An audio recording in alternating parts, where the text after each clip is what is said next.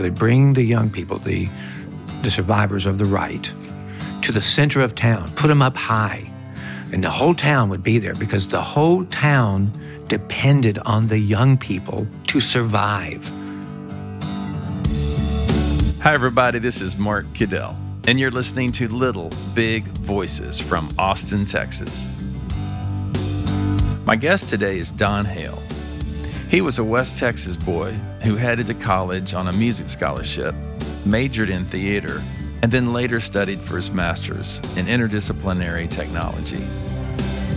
After graduation, Don worked as a movie actor and taught several theater companies in Los Angeles. He eventually moved back to Texas, where he wrote, produced, and directed children's musicals and created a touring theater company.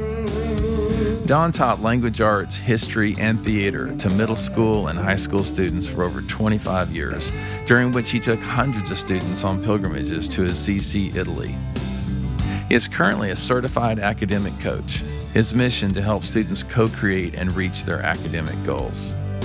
He serves and has for over 20 years as a youth director for a church in Austin, Texas, where he guides the youth program, leads youth pilgrimages to the Lama Foundation in New Mexico, and oversees the youth rite of passage program. He just returned from his own 500-mile Camino Santiago pilgrimage walk in Spain. Today we'll be visiting with Don on topics he's very passionate about, including rites of passage, pilgrimages, and the hero-shiro journey. Hang tight, y'all. This will be cool, I promise.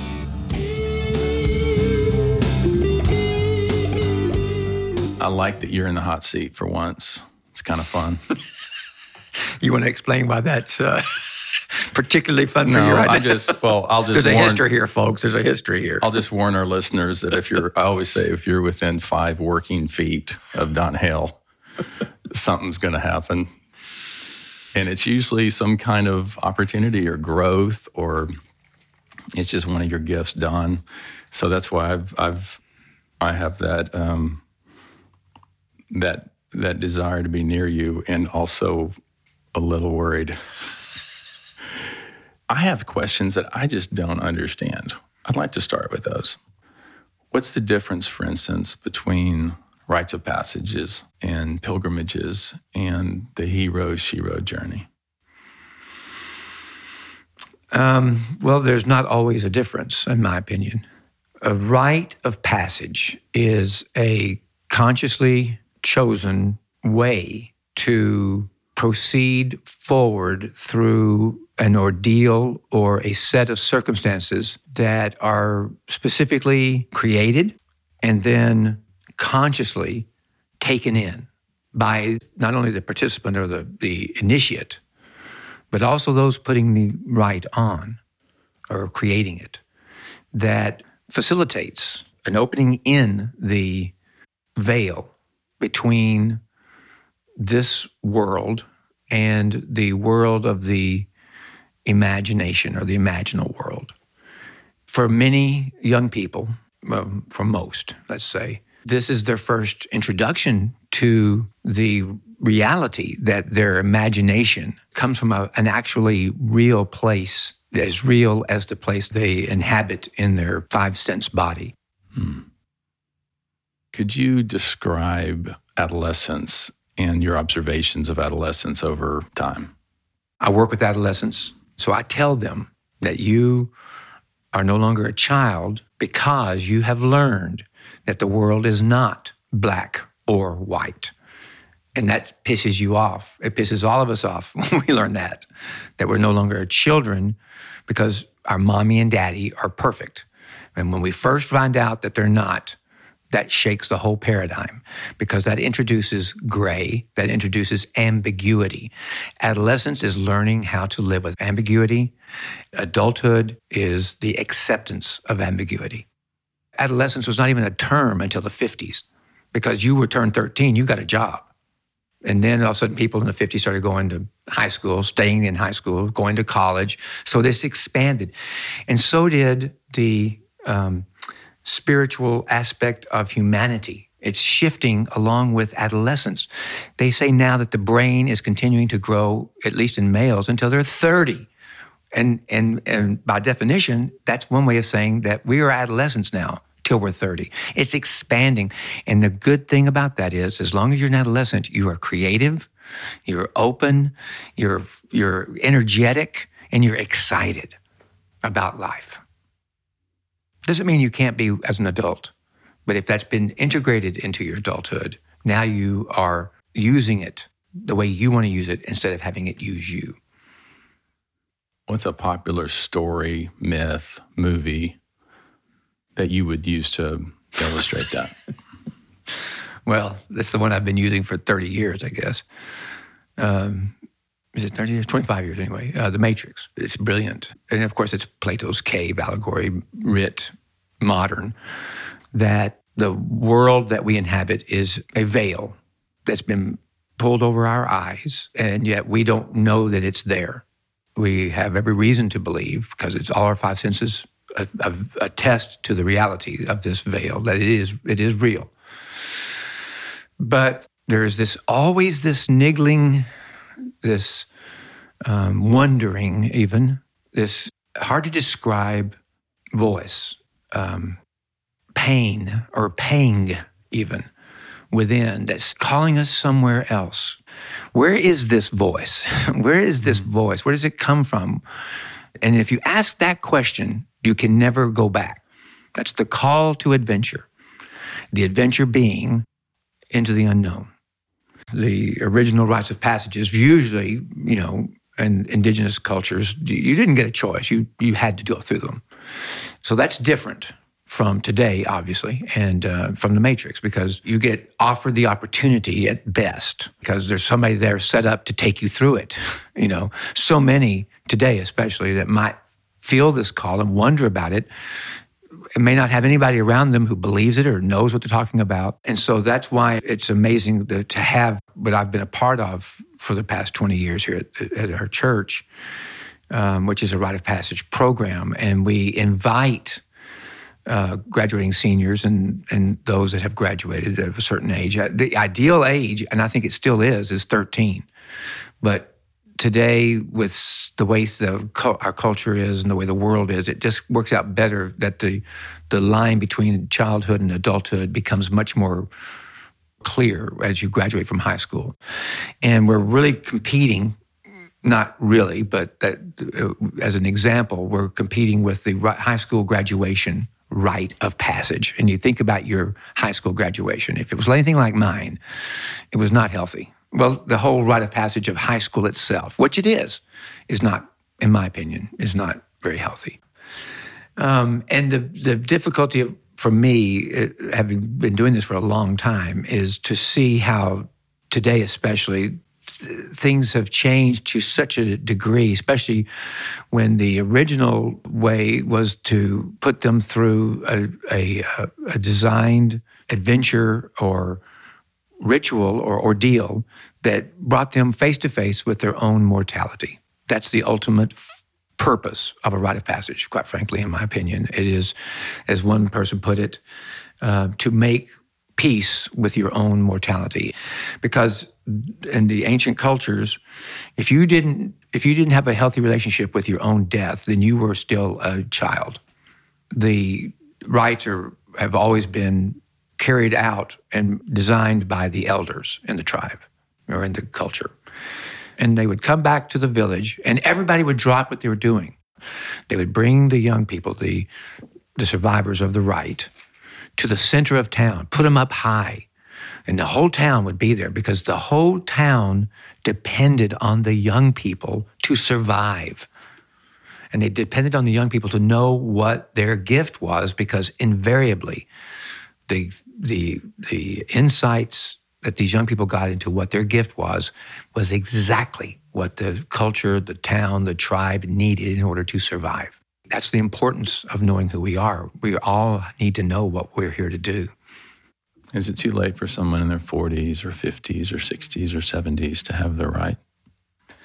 Unless you become like a child,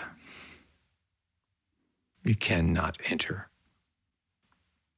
We can all work toward that. And in fact, perhaps we know It's called the midlife crisis. There's a thinning in the veil, and it can scare the hell out of you if you're not part of the tradition that knows what this is. But if there's someone there that can say, no, this is a gift, you know, this unknowing, this fear, this existential crisis you're going through. If you distract yourself from the feeling of existential crisis or the discomfort of not knowing if what you've done in your life has been worth anything, then that's going to lead you toward unhappiness. But if you choose instead to go inward, to be still and be quiet and ask yourself the question, what is this feeling trying to teach me or show me or tell me? This is the way in to that childlike quality, because that childlike quality is our essence. Now let's talk about pilgrimages. How do they relate or differ? A rite of passage, like we were talking about, is an individual or a group, but the group's having their own individual experience. But the pilgrimage is within. And so most of the pilgrimages, when we talk about a pilgrimage, my pilgrimage to Assisi, to Lama, to Santiago, are in this world, and you're walking or you're going to a place that a holy person has made sacred. So the purpose of the pilgrimage is to go and share the space, the energy, the vibration of a holy person. Now, that's where they can be the same, and that's where they can be different as well.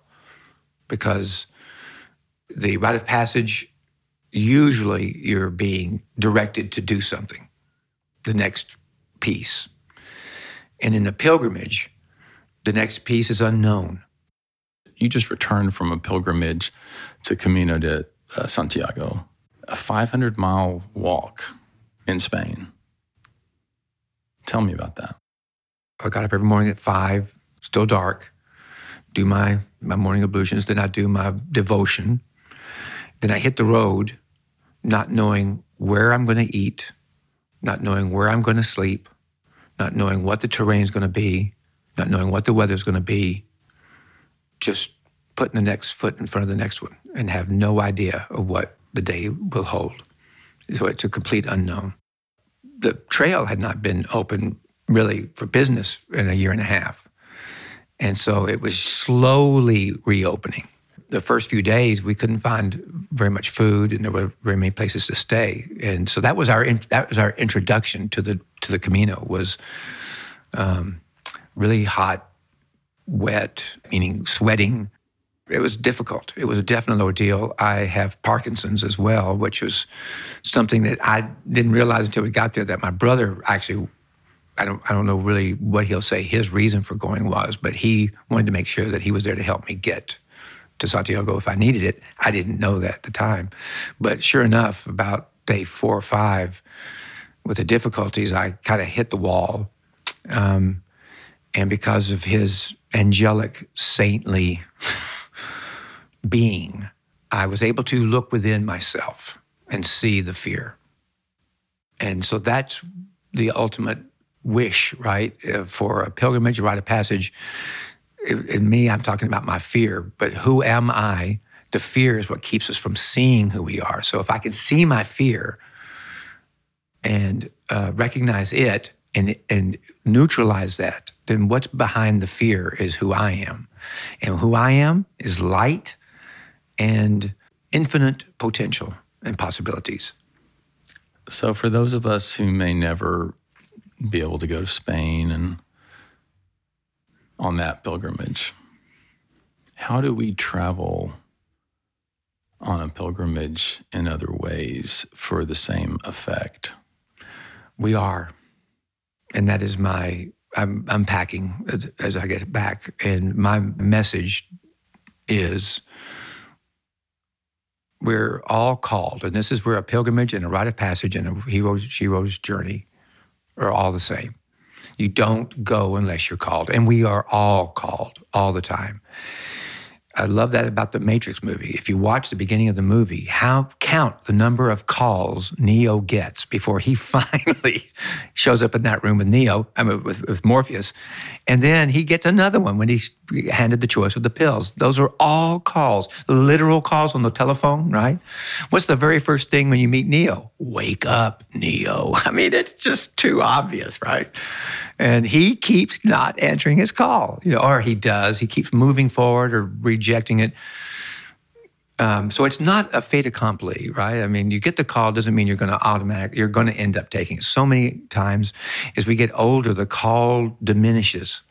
It never really stops, but we just get so many other layers. That's one of the reasons I love layers, the onion. The skin gets thicker, and it's harder not only to hear it, but then when you do hear it, start asking, it's hard for you to reach through that thickness. That's why I do a lot of work with masks with young people, because the mask is essential to survive in this world that we have created. But the extremely important thing for young people to be told as soon as possible is that they are not their mask and they can take it off. Come to me, all you who are heavy laden. That mask, right? It gets so thick.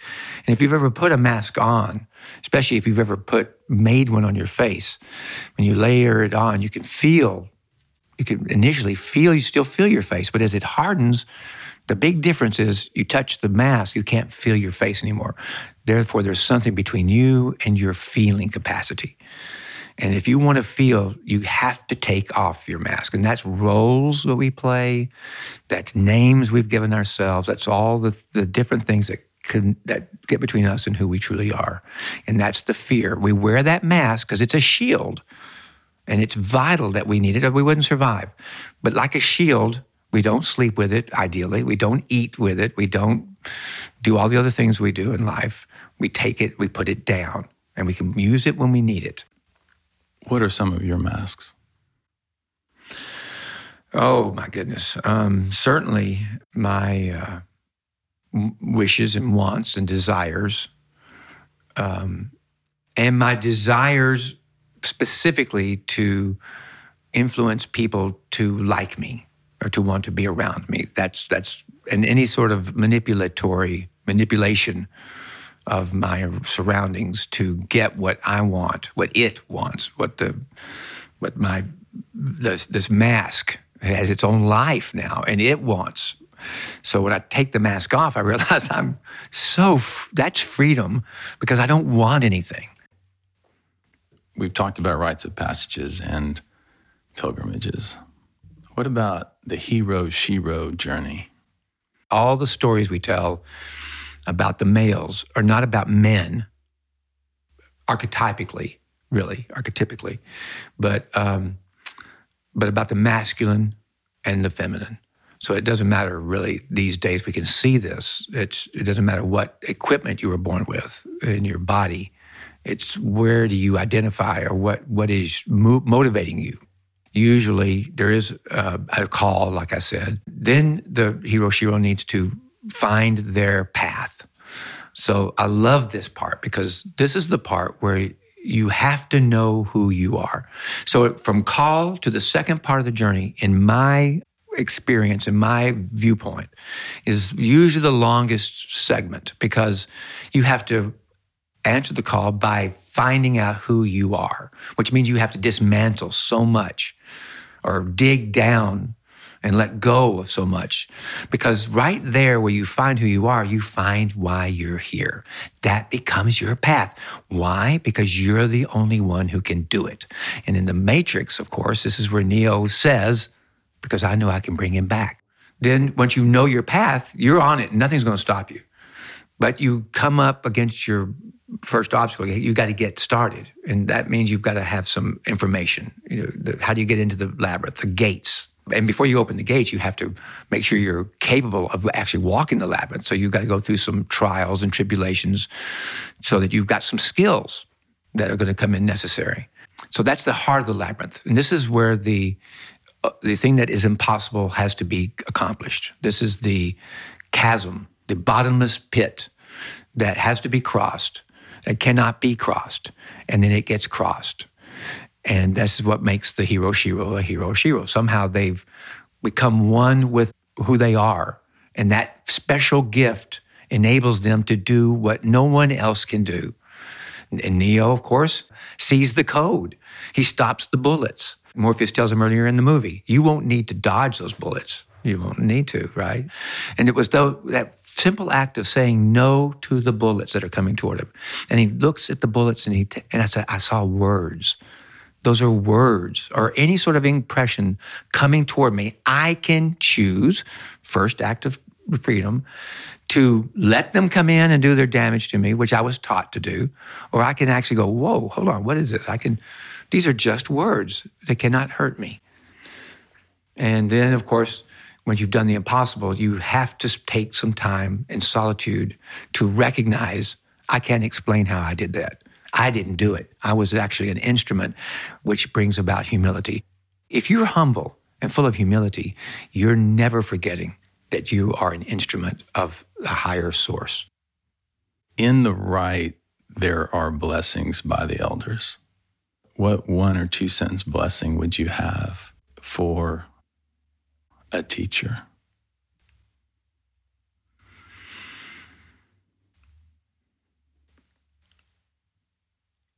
I wish for you the experience that leads to complete knowing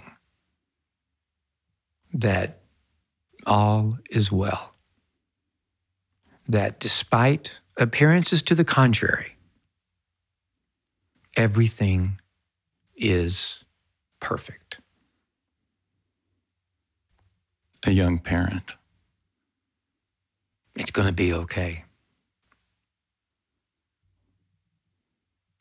An 18-year-old. Never give up. Someone wondering what their pilgrimage might be.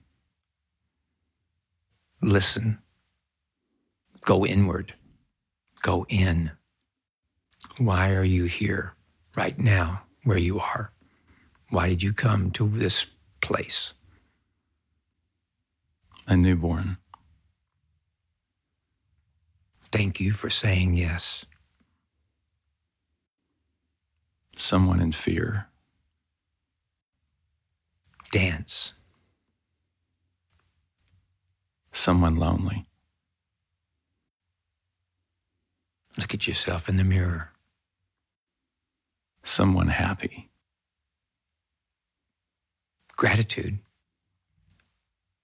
Someone looking for where they belong.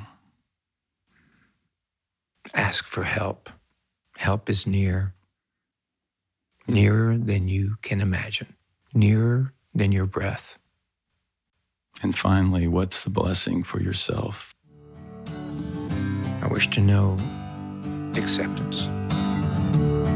Thank you for the pilgrimage today and blessings on your journey.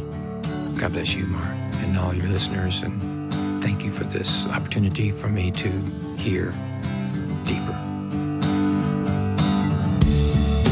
Little Big Voices creates human connection and understanding by listening. If you'd like to join the community and support the cause, please visit littlebigvoices.com. For as little as $2 a month, you'll help support and celebrate the little and big voices in us and around us. In return, you'll receive cool gifts, exclusive content, access to live interviews, a peek behind the scenes, and most of all, the opportunity to help shape the program with your ideas and feedback. The opinions, views, and advice expressed by guests of Little Big Voices are exclusively theirs and do not necessarily represent those of the producers. Please see the show notes for more information around today's podcast, and always remember, your voice matters.